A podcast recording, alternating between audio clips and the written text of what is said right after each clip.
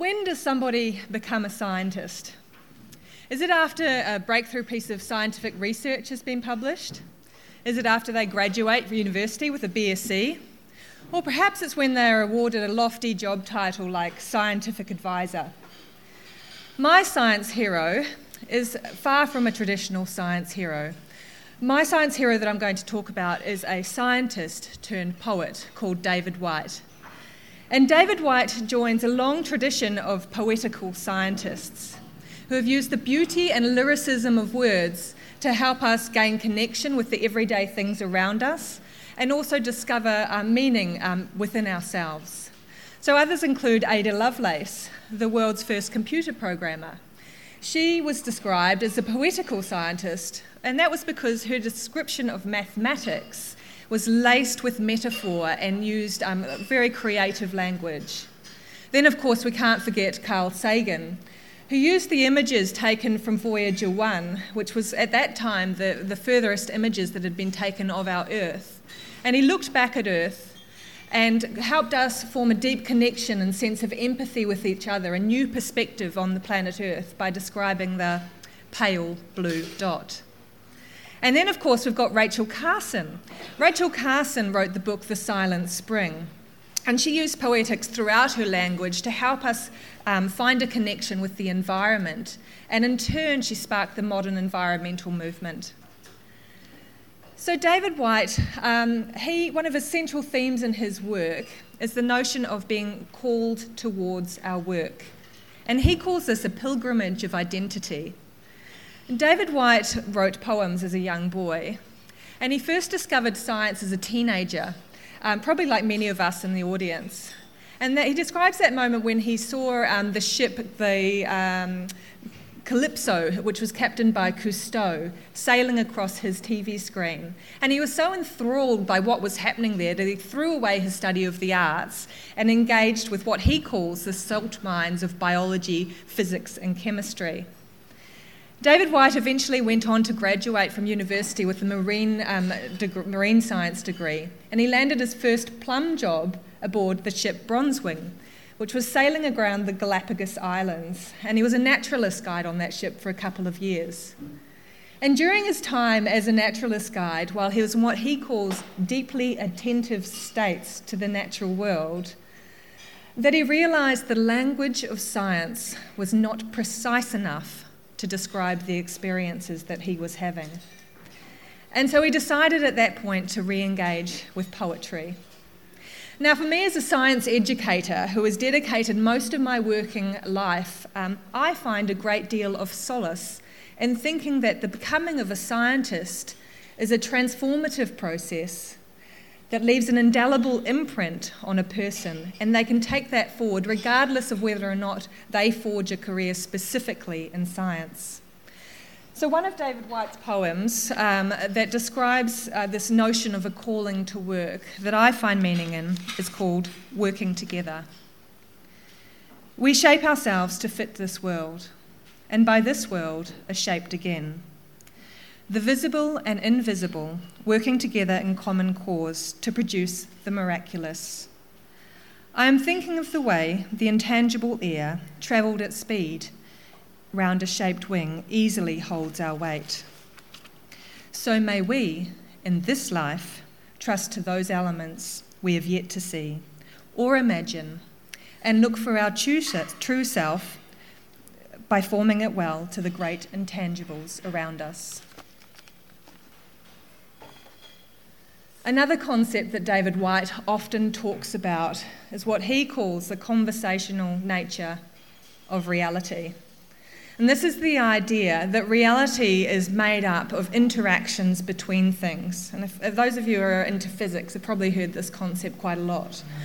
So, through these interactions or through these conversations, um, everything, so from larger organisms through to single cells, through to even um, electrons, have to be in relation with other things in order to survive and help other things survive around them. David Whyte um, draws upon this concept in one of his books, which is titled The Three Marriages. And this particular book um, uses um, the three marriages as an idea where we, we have three marriages in our life. We have a marriage to a significant other, which is um, often our spouse or maybe a, a, close friend. We have a marriage with our work, which again draws upon this um, concept about the importance of work in our lives. And we have a marriage, and probably the most difficult marriage, which is the marriage to ourselves. David Whyte draws upon this idea of the conversational nature of reality and the notion that um, at these meeting places, he calls them a frontier, and it's when these frontiers meet that we get the most surprising and delightful outcomes, and sometimes even a radical reshaping of ourselves. He draws upon the imagery um, that he saw um, while he was on the Galapagos off the coast of Isabella Island.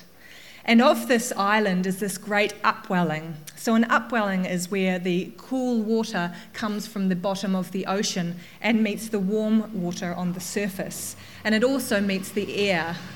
And at this upwelling, you get a great mixing place of different salinities, of different nutrients, of different organisms. And at this particular meeting place, you see a great and astonishing plethora of life.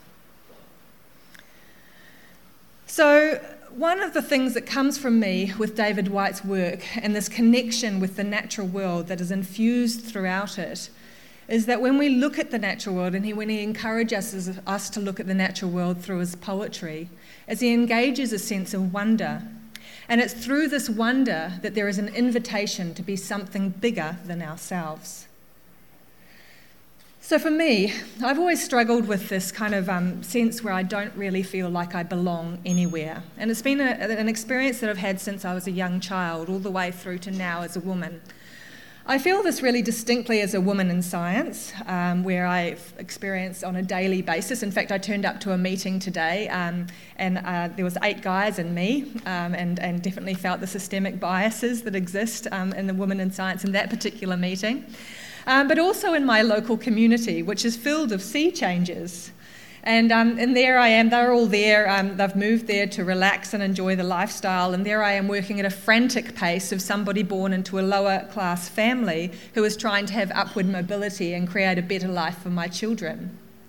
Now, over summer, I was training for this really long endurance event, and that meant that I spent hundreds of hours um, out in the natural environment on the Mornington Peninsula, which is where I live. And um, I was kayaking and I was uh, trail running and I was cycling around. And it was during this time um, when I'd be watching the ripples cross Western Port Bay or I'd be running on Arthur's Seat and I'd be surprised by these pockets of beauty around me that I realised I'd been through my own transformation. And that transformation was that I'd found a sense of belonging. But that belonging wasn't with the people around me, it was with my environment. And it was when this um, crisis of belonging kind of fell away that I realised I had fallen back into myself and rediscovered an essential element of myself. One of David Whyte's poems um, really beautifully describes this. There's another one that I can't read because every time I look at the title, I burst into tears. So I've chosen the safer option for tonight. Sometimes it's called. Sometimes, if you move carefully through the forest, breathing like the ones in the old stories, who could cross a shimmering bed of leaves without a sound, you come to a place whose only task is to trouble you with tiny but frightening requests.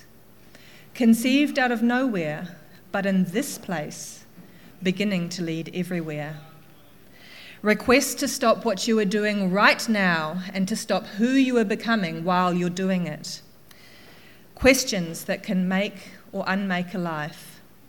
Questions that have waited patiently for you. Questions that have no right to go away.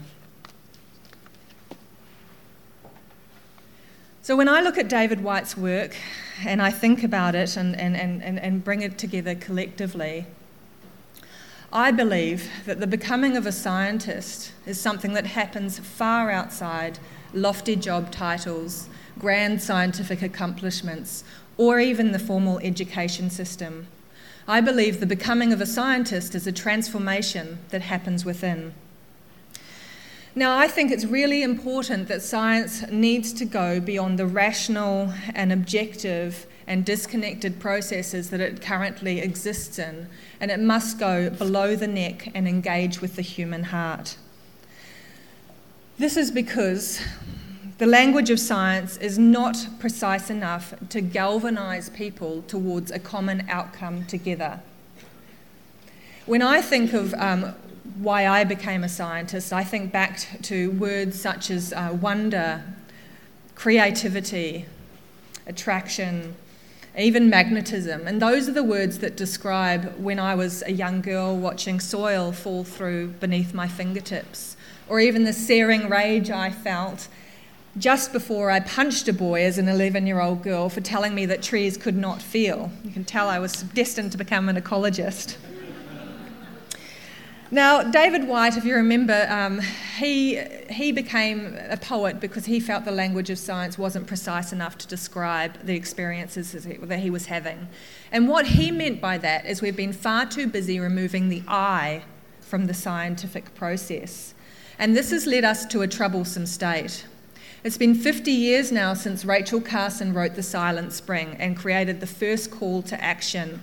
And it's been 50 years of excellent science that have tried to address the myriad of environmental concerns that we have, and still we've got failure to progress.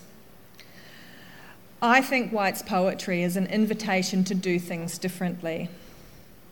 I think that science needs to engage with the human heart and remember that in order for science to help address our emerging futures and some of the grand challenges that we face, that it must also connect with the fact that science is a human endeavour that needs to connect with social and spiritual elements as well. Thank you.